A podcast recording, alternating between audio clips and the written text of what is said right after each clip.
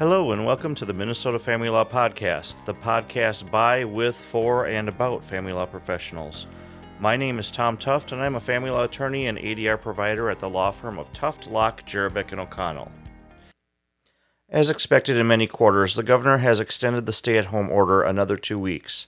However, that is not the whole story. Several business categories have been allowed to reopen. On the family law side, Knowing what the courts will do is extremely important to my clients and our colleagues. In my ADR work, I know that parties are feeling tremendous pressure to resolve their cases because they too do not know when they will have an opportunity for a day in court. I am not only an ADR provider but an ADR advocate. But there are those cases where court, or at least the threat of court, keeps people in check. Without that threat hanging over their heads, sometimes the bullies do indeed win. We crave information about the courts. We grumble that some judges are doing things a certain way and others are not. For example, I had begun to notice that orders were signed very quickly by referees in Ramsey County, but not by judges. I later learned that our family court judges had been assigned to handle criminal matters and were not able to fully devote themselves to family law matters. That circumstance may only get more challenging in the near future as criminal cases begin to move forward. As Judge Ireland said on his, this podcast a couple of days ago, we have to hope judges can do more than one thing. There are certain glimmers, even beacons of hope. There are judicial officers adjusting and adopting new technologies and giving parties and their, their attorneys an opportunity to, to move forward. My guest today is one of those judicial officers who has been very proactive in trying to move his cases forward. He has been handed, handling proceedings via telephone conference and video conference. He is serving on a pilot program to use Zoom video conferencing software, and as you will hear in the interview, he is about he is open to other ideas as well. I am so pleased to have a chance to speak with Jason Hutchison, referee of Family Court in the 4th Judicial District, Hennepin County. So, Referee Hutchison, I, I want to thank you for joining me on the podcast. I really appreciate you taking the time out of your day. I am glad to be here, and I really appreciate the invitation. So, everyone on my side of the of the bench is wondering what you know what's happening. What can we do for clients? Um, I know it's a moving target, but um, what's happening? I'm just wondering if you can offer some guidance on both your chambers and maybe the fourth district in general and maybe beyond if you can. Sure, I'll, I'll see what I can do to maybe shine a little spotlight on that. Uh, I have to sort of be clear, though. I can mostly only speak for myself. Um, we, and, and I know this is something that practitioners run into all the time, and they're not thrilled about it. But things do tend to work chambers by chambers, and uh, I have to sort of give a little context for my answers on this. But that said, what we did initially was throw things on essentially what I called an inactive status. Uh, and then eventually the state court administrator came up with this pandemic event code that we started putting it in MNCIS. We don't need to get into the inside baseball on that, but think of it like the old request of a file put on inactive status. Um, as things continued to come in, we had more technological resources made available to us. First, by uh, providing more bridge lines which allowed us to put multi-party conferences together and even put some things on the record that we weren't able to do when this first started. So we started adding uh, mostly default hearings and simple motion hearings to that. Um, then Justice or Chief Justice Gildea's order came out that said that some of these things can be decided just on the papers. Uh, so we started doing that on things that were pretty straightforward, uh, where there was kind of a, a narrow ambit around the issues and we didn't have to get too far in the weeds uh, just so we could keep moving some cases forward. And sure. in the last two weeks, uh, I'm part of a Zoom pilot project for the fourth judicial district. So not everybody is on that yet, but I've found Zoom to be really helpful. And I, I know practitioners have as well. And I've been putting, uh, I've been doing trials and putting motion hearings and agreements on the record using Zoom and pulling things off of that inactive status roster for the pandemic cases and trying to move them forward um, in whatever way possible so we can avoid a backlog when this whole thing clears. And I think, to be honest, nobody knows when it's going to clear I would say, uh, and I, I can't speak for what Chief Justice Gildea is going to do, but until we have a vaccine and some treatments, at a minimum, we're going to have social distancing concerns, which is going to make the courtrooms that I work in look a lot different. Um, gone, I think, are going to be the days where you had an attorney and a client and a county attorney and a child support worker and another attorney and another client all sitting up there at the table next to each other trying to figure out what's going to happen on a case um, particularly if it's a 4d case with child support you're not going to have galleries full of people uh, things are just going to have to change now whether that means we continue doing hearings but we change the physical space layout whether that means that we put certain hearing types on hold or whether we move more things over to Zoom entirely. Uh, I think any of those are possibilities, and I don't want to speculate too far. But I think my job, and I won't speak for anyone else other than me, but my job is to figure out what tools are available to me to move these cases forward for the parties so that we can minimize the amount of time people have to sit in a holding pattern waiting to get their issue heard by the court. Um, I think we've had various degrees of success with that uh, in my chambers and I think in other chambers. But that's the end goal. How do we keep things moving? Uh, recognizing that we might need to make some changes here and there, as opposed to throwing our hands up in the air and saying, well, I guess we'll sort it out in six months. Because I don't think that particularly serves Minnesota families well. There might be some cases where that might be the upshot, but I don't think that should be our default position. So, are you um, and your staff actually going to the courthouse, or are you guys staying away from the courthouse? So I have turned my uh, porch slash dining room in my one bedroom Minneapolis uh, house into a virtual courtroom. I've got my flags behind me. So I've I haven't been to the courthouse since uh, March 16th, but uh, I am not bored. I've been handling enough hearings and writing enough orders that I'm still you know putting in a full week's work every week. My staff occasionally has to go to the courthouse to do mailouts because they're for self-represented parties sure. who are not e-filers. You just have to serve them, and the way to do that is by mail. But I've tried to set it up so that I never have two of them in the courthouse at the same time. Sure. Uh, just minimize the, the the contact. When we've done things on the phone lines, so the bridge lines, we've needed to have somebody in there in the courtroom and we run everything through the phone in the courtroom uh, and then into the court reporter system, the electronic court reporting system that we use in Hennepin. When we've been using Zoom, um, we've actually been able to get essentially in-person court reporters by linking in the court reporter sure.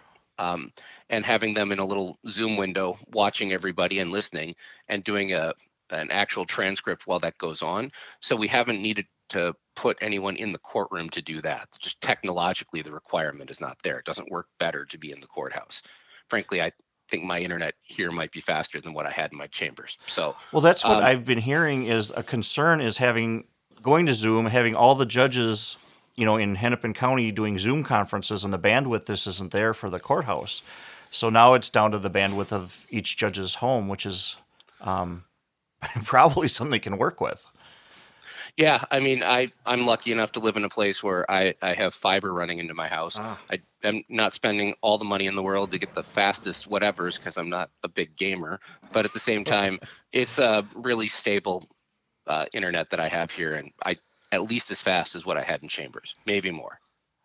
That that is good to know because that had that has been an impediment what I've been hearing, and the reality is you can. It's so you haven't had any the technology hasn't been the problem. Um, no, Excellent. not one bit. Uh, then again, I was willing to spend my own money on you know decent headphones and microphones and things like that, and a decent webcam. Um, not all of which is.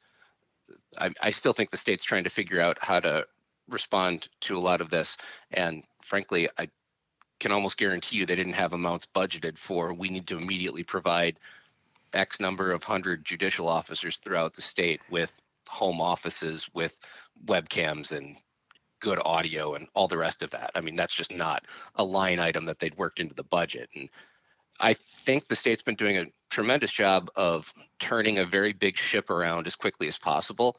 I know people wish it, you know, everyone wishes that it were done twice as well with half as much money yesterday, yeah. right? You yep. know, we I I can't do that.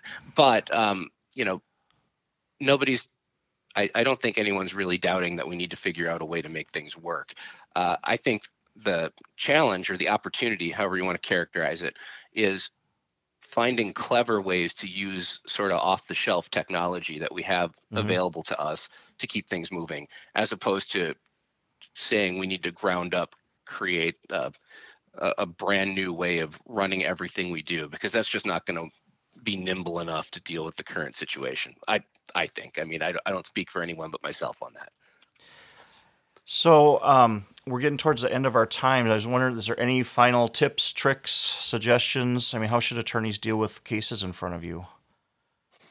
Uh, well, I mean, you know, know your file and have talked to your client before you get on the phone with me. But, uh, but I, I'm guessing that the people who take the time out of their day to listen to this podcast aren't going to be those folks. So I would say this: um, the best way to get a hold of us right now is probably through the chamber's email, which you can find just by Googling referee Hutchison and it pops up on the um, fourth judicial district website. Uh, most of you have it already.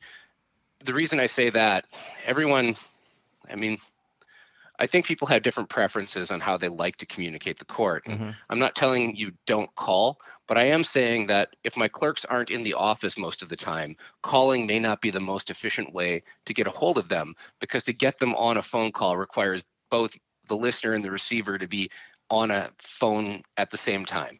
So use asynch- asynchronous uh, communication technology like email and you'll get a response back pretty quickly. The other thing I'll say, and this is, I think, maybe the most important thing I can say, I don't know that I'm doing this the best way. I just know that this is what I've figured out so far to try to keep things moving. So if somebody says, hey, could we do it like this? Is there a chance referee Hutchison would consider doing it like that? Or there's some judge in Brown County or Watonwan County who's doing it this way, and that works really, really well send that in the email to my clerks. I am not so in love with the sound of my own voice that I want to do it my way all the time. My job here is to get a job done. And if you can hand me a better way to do it, I'll at least consider it. I may not agree with you. I may say no for any number of reasons, but um, it won't be out of hand. I mean, I'm always looking for a better way to get this job done. And uh, if somebody wants to pitch me an idea, uh, just you know, let let me know. How's that? Uh, is that a...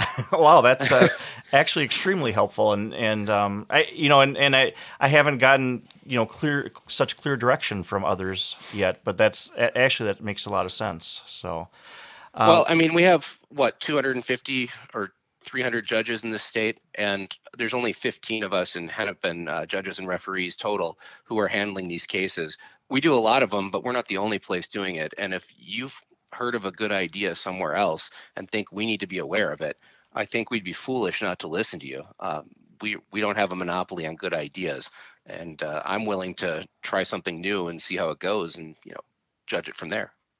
Well, I certainly do appreciate your time, uh, Referee Hutchison. Uh, this is um, probably more helpful than you realize. Uh, you know, we out in the in the bar craving information and and you know how to approach things. You know, obviously we don't want to offend the judicial officer, and we don't want to um, step on toes. And we know you know you have other stuff coming at you that you know other pressures, and we have our pressures. And um, you know, it sounds like you're willing to to hear us out if we have some ideas and suggestions, which is um, yeah. And I would say, at the end of the day, if you want to if you want to win me over with an idea that's a process idea, I think you should do it like this pitch it in a way where it doesn't seem like the only reason you're saying it is because this is going to go better for your client. Um, sure. If if I'm going to adjust a process eh, or adopt something new, I want to make sure it doesn't matter uh, whose ox is being gored. I want to make sure that it seems fair and even-handed. Uh, sure. Uh, well, it is fair and even-handed to everybody involved. Uh, everyone that, like I say, is going to be listening to this podcast, I'm sure is already going to know that that's the best way to do it. But if your idea comes across as sort of self-serving just for this one client but you know you sure as heck wouldn't want to see it done that way in other cases well you know i'm going to be a little bit more skeptical but that's how you pitch it to me uh, those are the things that i'm looking for well I, again i appreciate your time and i will uh, look forward to checking in with you as things develop and see if see if you have additional insights down the road yeah, if you ever have some space to fill, or if you just want a sort of a, a check-in or something like that, reach out to me. I'd be happy to do this again. Thank you. What a great conversation. I certainly appreciate his passion for the job and compassion for the people appearing before him, and his desire and willingness to innovate and try new things. I encourage you to take a look at his bio page on the court for more insight into his goals and philosophy. Our guest this weekend will be Tom Harges and Rachel Howitz. Tom is a trusted financial expert with Baker Tilly. Rachel is an educator and representative of our, of our Family Wizard. She's going to discuss how our Family Wizard is used during the pandemic, in addition to, to identifying some new and helpful features. While I frequently have had to review our Family Wizard accounts in my role as a parenting consultant, I was not aware of some of the new innovations our Family Wizard has released in the last few months. I recently went through a training with Rachel and continued to be impressed by the innovations our Family Wizard brings forward. There are new tools like communication tools for children, and allowing them to communicate with, with adults and, and other third parties relevant to their case. It's, it's interesting and um, almost uh, social media like uh, in its simplicity. If you are enjoying these podcasts, please subscribe on any of the main podcasting platforms. In addition, all the podcasts can be found on our firm website at tuftlaw.com, T U F T L A W.com. Once again, we have come to the end of an episode. So, to my family law colleagues, I say thanks for listening, and I look forward to continuing these discussions. Now, take care of yourself and your family so you can take care of your clients and your business.